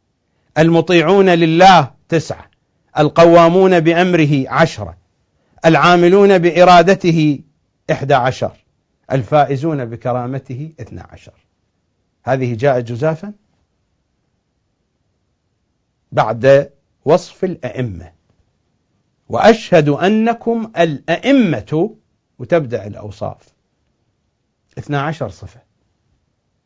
هذا نص معصومي حتى المقاطع السابقة أنا ما أردت أن أشير إلى تعداد الأرقام والخوض في الأرقام وأسرار الأرقام. وإلا حتى المقاطع السابقة ففي كل مقطع هناك عدد معين فيه إشارة لكنني ما أردت الخوض في هذا المطلب. الآن بعد أن قال وأشهد أنكم الأئمة عدد هذه الأوصاف. اثنا عشر. وهي إشارة واضحة إلى عددهم الشريف. هذا المقطع وما بعده من العبارات ما بين طي ونشر وسأبين هذا المقصود. وأشهد أنكم الأئمة. الأئمة هذا عنوان جامع. ما هي تفاصيله؟ الراشدون. الراشدون الراشد هو القادر على أن يأتي بكل عمل على أتم وجه. الراشد هو الذي يأتي بأعماله بأقواله بأحواله على أتم وجه. الراشدون المهديون المهدي هو المهتدي والهادي لغيره. المعصومون المعصومون وسنتحدث عن معنى العصمة في ملف العصمة. ملف العصمة سأشرع فيه إن شاء الله تعالى في اليوم السابع والعشرين من شهر رجب وهو يوم المبعث الشريف من أهم أعيادنا. في هذا اليوم تبدأ الحلقة الأولى من برنامجنا ملف العصمة وهو من أهم الملفات العقائدية التي تقدم القسم منها وبقي قسم آخر. المعصومون المكرمون وإنما يكرمون لكرامة فيهم. والذي فيه الكرامة هو الذي لا يصدر عنه إلا الخير إلا الكرم. المكرمون المقربون. وهل هناك من أحد أقرب منهم إلى الله؟ المقربون المقربون المقرب. من الجمال يكون جميلا. المقرب من الماء يكون نظيفا يكون طاهرا. والمقرب من الأوساخ يكون وسخا. المقرب من الأوراد والروائح الطيبة تكون رائحته طيبة. هم مقربون من الله أقرب شيء. ولذلك صفاتهم صفات إلهية. مناقبهم مناقب إلهية. هم أقرب شيء إلى الله. المقربون المتقون المتقون. هذا المعنى من التقوى. لا هذا المعنى المحدود في قضية تجنب المحارم وفي قضية إتيان الواجبات الشرعية. التعريف الذي يعرفه سيد الأوصياء للتقوى وهو أن يجدك في مواطن طاعته وأن يفتقدك من مواضع معصيته. هذا المعنى من التقوى بالنسبة لنا المتقون هنا معنى أبعد وأوسع. المتقون الذين التقوى هي الدرع التقوى هي الحصن. المتقون هنا هم الذين يكونون حصنا لأوليائهم بل يكونون أمانا للخلق. أليس هم أمان لأهل السماء ولأهل الأرض؟ المتقون بهذا المعنى. هم الدرع الحصينة المتقون الصادقون. ليس المراد الصدق في القول. هذا يمكن أن نتحلى نحن به. هذا الصدق في العلم. علمهم صادق لأنهم يملكون الحقيقة. أما الصدق في القول فهذا من البديهيات. لا داعي لذكره. صادقون في علمهم لأنهم يملكون الحقيقة ولا يملك أحد الحقيقة غيرهم صلوات الله عليهم في كل هذا الوجود. من جاء بالقول البليغ فناقل عنهم وإلا فهو منهم سارق. ما في ايدي الخلق من حق ومن علم ومن هدى فقد خرج من علي صلوات الله عليه. وهذا ليس فقط في المستوى البشري أو في المستوى التاريخي. هم علموا الملائكة هم علموا الكائنات ومرت علينا الروايات. الصادقون المصطفون هم الذين اصطفاهم الله. واصطفاهم أي خصهم بصفاته. هذا هو معنى اصطفائهم. لا أنه فضلهم على غيرهم. فمن غيرهم حتى يقاس أهل البيت به؟ لا يقاس بآل محمد أحد من هذه الأمة. لا يمكن أن يقاس أحد. هذا في العالم البشري. أما في العوالم قبل العالم البشري فهم كانوا قبل الخلق. لا يقاس أحد بأهل البيت حتى يكون اصطفاء أهل البيت على بقية الناس. متى كان الناس حتى يصطفى أهل البيت على الناس ومن بين الناس؟ مثل ما قال إمامنا الصادق لهذا الذي قال الله أكبر من كل شيء قال متى كان مع الله شيء؟ حتى كان الله أكبر من كل شيء. ما قيمة هذه الأشياء؟ أيضا الناس متى كانوا مع محمد وآل محمد حتى يقاسوا بمحمد وآل محمد؟ من هم؟ المصطفون الذين اصطفاهم لنفسه اختارهم لنفسه. خلقتك لأجلي يا أحمد خلقتك لأجلي. الصادقون المصطفون المطيعون لله مطيعون أي أن إرادة الباري تتجلى فيهم. أمس قرأنا في زيارة سيد الشهداء الزيارة المطلقة. إرادة الرب في مقادير أموره تهبط إليكم وتصدر من بيوتكم والصادر عما فصل من أحكام العباد. الزيارة المطلقة الأولى في مفاتيح الجنان التي رواها المحدث القمي عن الكافي عن كافي الشيخ الكليني رضوان الله تعالى عليه. إرادة الرب في مقادير أموره تهبط إليكم وتصدر من بيوتكم. هذا هو معنى المطيعون لله. ليس المطيعون لله هنا المراد أنه يصلي ويصوم. لذلك يأتي الوصف القوامون بأمره فهم مطيعون في مقادير أموره وقوامون بأمره. المطيعون لله القوامون بأمره العاملون بإرادته. عاملون بإرادته إرادة الرب في مقادير أموره تهبط إليكم وتصدر من بيوتكم. هؤلاء هم أئمتنا. وهؤلاء هم الذين عرفونا بأنفسهم صلوات الله عليهم. إذا كان البعض لا يعجبه هذا الكلام هو حر. هو حر والملتقى في يوم القيامة.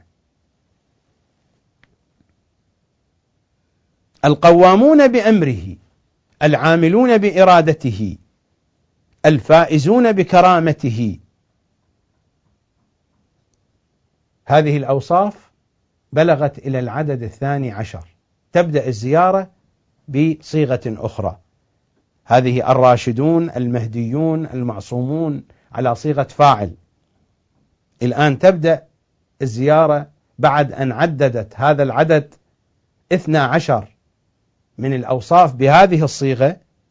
تبدأ الزيارة بتعبير آخر اصطفاكم بعلمه وارتضاكم لغيبه. نفس الأوصاف السابقة لكن جاءت منسوبة إلى الله سبحانه وتعالى. الأوصاف الأولى أنتم راشدون مهديون.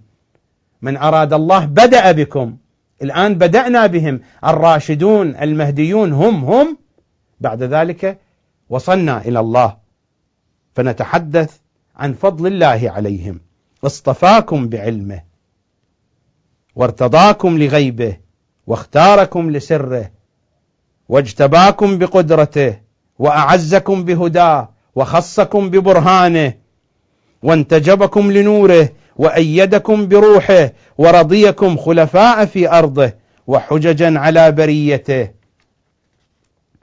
وأنصارا لدينه وحفظة لسره وخزنة لعلمه ومستودعا لحكمته وتراجمة لوحيه وأركانا لتوحيده وشهداء على خلقه وأعلاما لعباده ومنارا في بلاده وأدلاء على صراطه. عصمكم الله من الزلل وآمنكم من الفتن وطهركم من الدنس وأذهب عنكم الرجس وطهركم تطهيرا. إلى هنا ينتهي مقطع ثم يبدأ مقطع جديد آخر. لنرجع إلى هذا المقطع. لنرى طريقة السبك ولنرى الأعداد التي جاءت بها هذه العبائر. احسبوا معي. اصطفاكم بعلمه. واحد. وارتضاكم لغيبه. اثنين. واختاركم لسره. ثلاثة. واجتباكم بقدرته. أربعة. وأعزكم بهداه. خمسة. وخصكم ببرهانه. ستة. وانتجبكم لنوره. سبعة. وأيدكم بروحه. ثمانية. ورضيكم. هذه تسعة. ثم ورضيكم خلفاء في أرضه وحججا على بريته هذا المقطع طويل. بعد أن ينتهي عصمكم الله من الزلل. هذه كم يكون؟ يكون عشرة. وآمنكم من الفتن إحدى عشر. وطهركم من الدنس. اثنا عشر. وأذهب عنكم الرجس ثلاثة عشر وطهركم تطهيرا أربعة عشر. يعني هذا العدد جاء جزافا أيضا. الفقرة التي كانت طويلة ورضيكم خلفاء في أرضه الصيغة مختلفة فيها. لنحسب كم جاء في هذه الصيغة. ورضيكم خلفاء في أرضه واحد. وحججا على بريته اثنين وأنصارا لدينه ثلاثة وحفظة لسره أربعة وخزنة لعلمه خمسة ومستودعا لحكمته ستة وتراجمة لوحيه سبعة وأركانا لتوحيده ثمانية وشهداء على خلقه تسعة وأعلاما لعباده عشرة ومنارا في بلاده إحدى عشر وأدلاء على صراطه اثنى عشر. أيضا هذه الأعداد جاءت جزافا.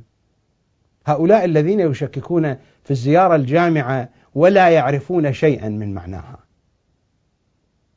الزيارة الجامعة من أولها إلى آخرها مبنية على نظام هندسي معين وكل زيارات أهل البيت هكذا. هناك هندسة خاصة وهناك شفرات خاصة في زيارات أهل البيت وفي أدعيتهم. هؤلاء الذين يتمجدقون على المنابر وعلى الفضائيات وفي وسائل الإعلام. ويضعفون روايات أهل البيت وزياراتهم وأدعيتهم. هؤلاء لا يفهمون شيئا. نحن نعذرهم لجهلهم. قد يفهمون في أشياء أخرى لكنهم لا يفهمون في هذا الباب. هذا الباب له أهله وله مختصوه. وبقية العبارات لو أردنا أن نذهب معها لوجدنا نفس هذه الأعداد. وهذه الأعداد لها خصوصية.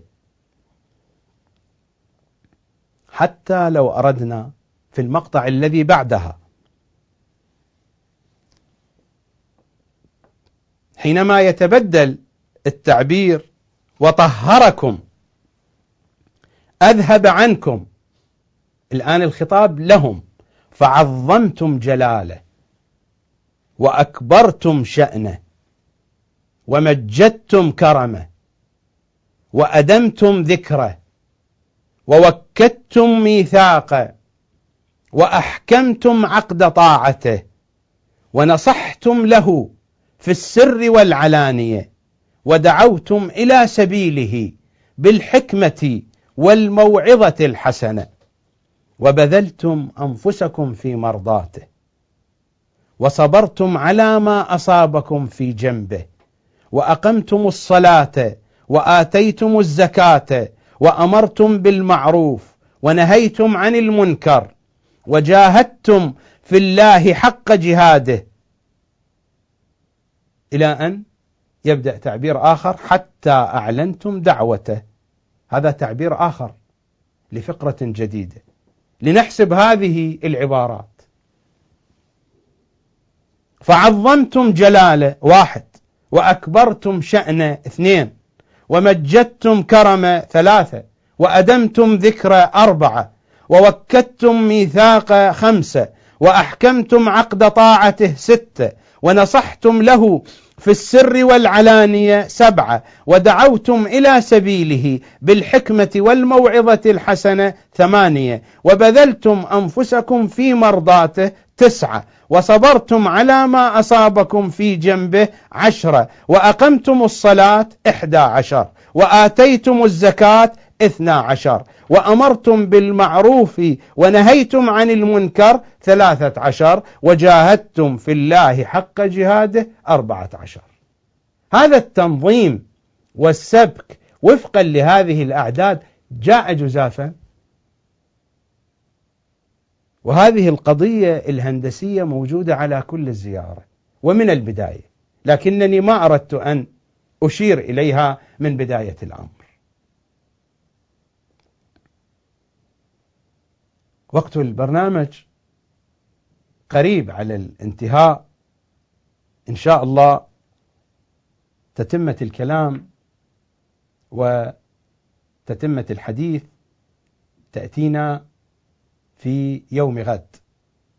البث مباشر والحلقة الخامسة والعشرون من برنامج الزيارة الجامعة الكبيرة. أودعكم إلى لقاء في يوم غد وألتقيكم على مودة محمد وآل محمد. أسألكم الدعاء جميعا. أحباب علي وآل علي أيها المنتظرون إمام زمانهم صلوات الله عليه. السلام عليكم ورحمة الله وبركاته. في أمان الله.